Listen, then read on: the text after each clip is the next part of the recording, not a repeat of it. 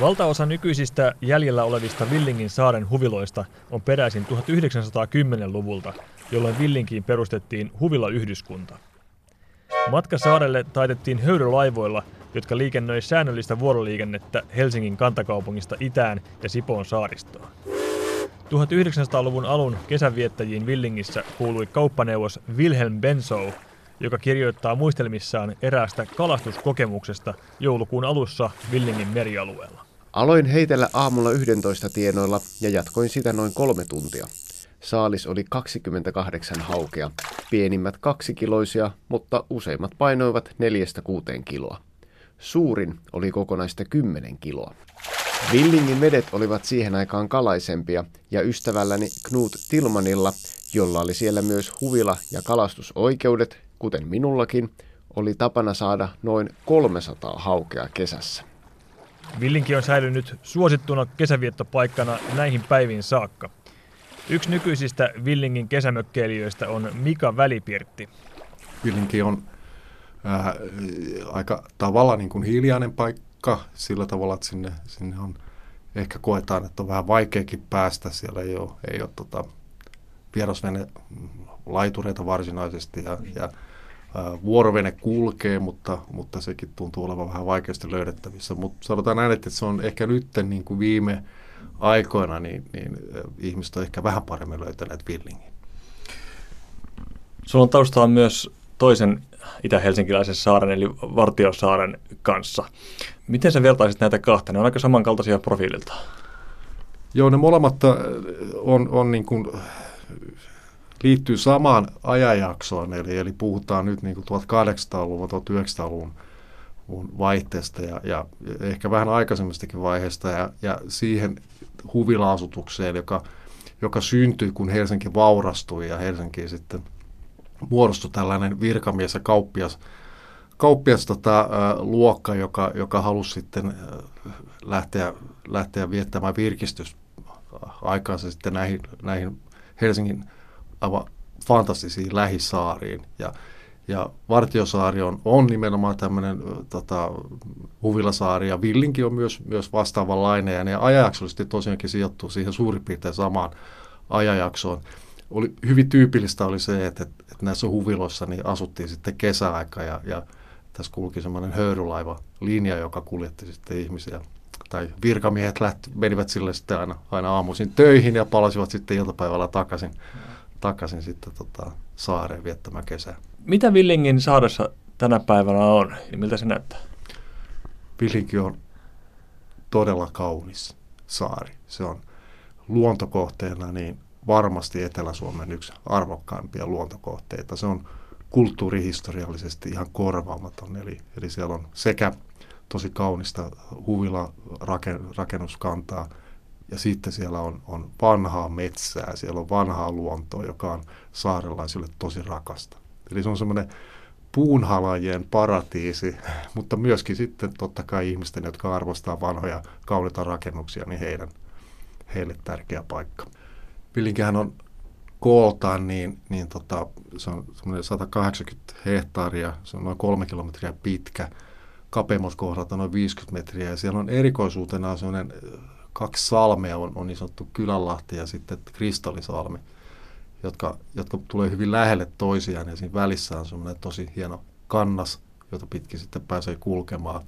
Saaren läpi kulkee sitten semmoinen kylätie, joka on varmaankin vanhin tämmöinen niin kuin säilynyt ää, ihmisen muokkaama tota, tämmöinen kohta siellä, siellä saaressa. Ja se arvelisin itse, että se on varmaankin jo 1500-1600-luvulta peräisin. Saaressa muita semmoisia tosi hienoja asioita on tietysti nämä kuuluisat myrskykalliot, jotka on luonnonmuovaammat silokalliot, jossa keskellä kulkee sellainen valtava hieno punainen graniittiraita. Se on, se on tota, saaren keskiosalla on, on, on semmoista tosi vanhaa kuusivuotoista metsää, joka lepää semmoisella sammalpedillä siellä – Miten ne sulla kesäpäivät siellä saarella yleensä kuluu? Mitä siellä voi tehdä? Pillingissä niin varmasti niin kuin nautitaan ihan vaan siitä ympäristöstä ja siitä luonnosta ja sitten merellisestä kauneudesta. Et, et se on se tärkeä, mutta totta kai ilman muuta niin jokainen mökkiläinen tietää, että, että mökillä ei, ei tota, oikeastaan niin kuin tyhjää hetkeä ole, koska aina on jotain pientä korjattavaa ja nikkaroitavaa.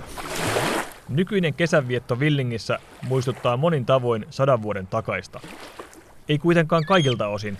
Stefan Nygård kuvailee kirjassaan Villinki, saariston huvilayhteisö, kuinka saarella alkoi 1920-luvun alussa vuosittaiset olympiakisat, joissa lajeina oli muutakin kuin kolmiloikkaa ja pituushyppyä. Porsas saippuoitiin, päästettiin irti ja se piti sitten ottaa kiinni. Onnistuja sai porsaan palkinnoksi. Olympialaisten osallistujat juoksivat porsaan perässä ja yrittivät heittäytyä sen kippuun. Porsas kiljui ja livahti tiehensä. Meteli oli sanoin kuvaamaton. Itävillinki otettiin 1900-luvun alussa venäläisen sotaväen käyttöön ja saarelle rakennettiin tykistölinnake. Itävillinki on edelleen tänä päivänäkin suljettu alue, jossa on puolustusvoimien henkilökunnan mökkejä. Myös Villingin pääsaaren puolelta löytyy pitkiä kivimuureja, jotka ovat kuitenkin toista perua kuin Krepost Sveaborin eli Helsingin maa- ja merilinnoituksen rakennelmat.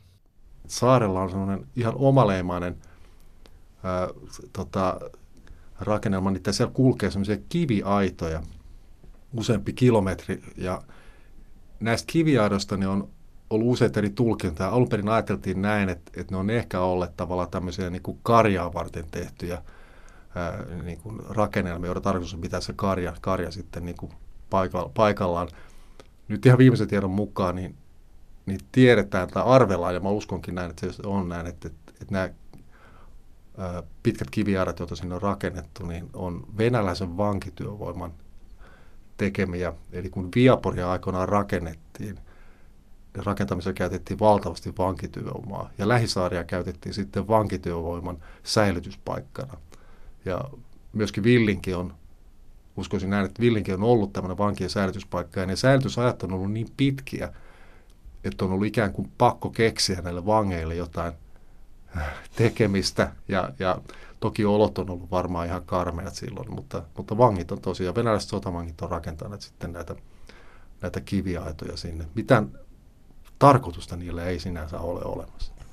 Tätä itäpuoli, eli, eli Itä-Villinki saaresta on ollut jo yli sata vuotta puolustushallinnon käytössä. Se on suljettu multa yleisöltä ja siellä on puolustusvoimien henkilökunnan mökkejä. Minkälainen se suhde ikään kuin Emovillingin ja Itävillingin välillä on? No sitä ei varmaan juurikaan ole, koska se, tosiaankin se Itävillinki on suljettu, eli, eli siinähän ei pääse kulkemaan – Saarta yhdistää semmoinen pieni kapea silta, mutta, mutta se on sitten tietysti se kulku on suljettu sieltä. Ja, ja tota, Itävillinki on aika tavalla niin kuin samankaltainen kuin tämä sit varsinainen villinki, eli, eli siellä on poikkeuksellisesti ehkä, että siellä on vähäistä tämmöistä niin kuin puolustusvoimien tota, rakennuskantaa siellä, siellä mutta luonno, luonnoltaan se on hyvin samankaltainen ja, ja nyt, nythän kovasti tietysti odotetaan, että, että mitä tulee tapahtumaan, koska, koska tota, ainakin uskoisin näin, että Itävillinkin tullaan varmaankin jossain vaiheessa avaamaan sitten ja, ja tota, sitten se, sen varmaankin käyttötarkoituskin tulee sitten muuttumaan.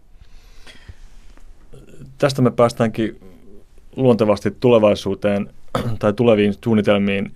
Helsingin kaupunki työstää ja käsittelee parhaillaan Itäisen saariston asemakaavaa sä oot himpun verran sivuat asiaa myös sitäkin päätöksentekijänä. Olet mukana siis kaupunkiympäristölautakunnan varajäsenenä, vasemmistoliiton edustajana. Tätä, tämän asemakaavan perustavoite on, on kehittää saaristoa monipuolisempaa käyttöä varten, ja siihen kuuluu 36 Itäisen saariston saarta ja 22 asumatonta pikkusaarta, mukaan lukien nyt sitten Villingen alue. Mitä ajatuksia herättää tämmöinen uudistus? No mä olen ensinnäkin ihan tyytyväinen siitä, että Helsinki kehittää tätä saavutettavuutta ja sitten ennen kaikkea niin pyrkii, pyrkii saamaan näitä taaria asukkaiden käyttöön. Ja mä, nyt niin jos mä lähestyn sitä tavalla päätöksentekijänä, niin se on erittäin hyvä asia, että, että me katsotaan sinne saareen. Sitten jos mä katson sitä asiaa vähän niin kuin luonnonsuojelun näkökulmasta, niin mua arveluttaa se, että, että, että meidän saaristo on tällä hetkellä, niin se on sellaisessa tilassa, että että se ei missään nimessä tule kestämään mitään massakäyttöä ja, ja siellä on sellaisia luontoarvoja, jotka ehdottomasti pitää nyt sitten säilyttää tässä niin kuin uudessa, uudessa tota merialueiden kaavoituksessa. Ja mä toivoisin itse, että, että, että kun Villinkiä aikanaan sitten tullaan avaamaan, niin, niin se tarkoittaa sitä, että, että, kulku olisi hyvin, eli ihmisten kulku olisi siellä hyvin viitotettua, ihmiset kulkis niitä reittejä pitkin, jotka, jotka heille on tarkoitettu, ja sillä tavalla säästyisi se arvokas ja haavoittuvainen tota, saaristoluonto sitten. Mielikuvissa tämä tuleva uudistus voisi olla siis jotain samansuuntaista kuin vaikkapa Vallisaaressa tai Vasikkasaaressa tänä päivänä. Paremmat yhteydet, selkeästi merkityt ja rajatut kulkureitit ja niin edelleen. Ihmetelläänpä lopuksi vielä yhtä Villingin hieman erikoista maamerkkiä. Siitä kertoo meille geologi Antti Salla. Villingin kaupungin osana saari ja sen eteläpuolella kulkee vanha meriväylä, väylä, niin siinä meressä on semmoinen valtava siirtolohkare, mistä ehkä arviota puolet on merenpinnan yläpuolella näkyvissä. Se on ikivanha merimerkki, nimeltään Viipurin kivi. Siinä on nyt valkoinen läikkä, maalia, mikä näkyy hämärässä. Sillä ei nykyään siis merkitystä, mutta ennen purjehtijat, ennen valollisia majakoita, niin näillä oli merkitystä. Viipurin kivi nimi tulee siitä, että se on ainakin tarinan mukaan Turusta Viipuriin kulkevan meriväylän puolessa välissä. Nyt en ole pystynyt tarkistamaan, että kuinka tarkasti, tarkasti tämä niin kuin tarina pitää paikkansa, mutta nimi tulee ainakin tästä. Aika hauska. Mm. Samalla tavalla kuin Turusta Viipuriin on kulkenut maantietä nykyinen kuninkaantieksi kutsuttava väylä, niin tämä on sitten ollut sen merintien puolivälin merkki. Kyllä, joo, nimenomaan. Hauska. Joo.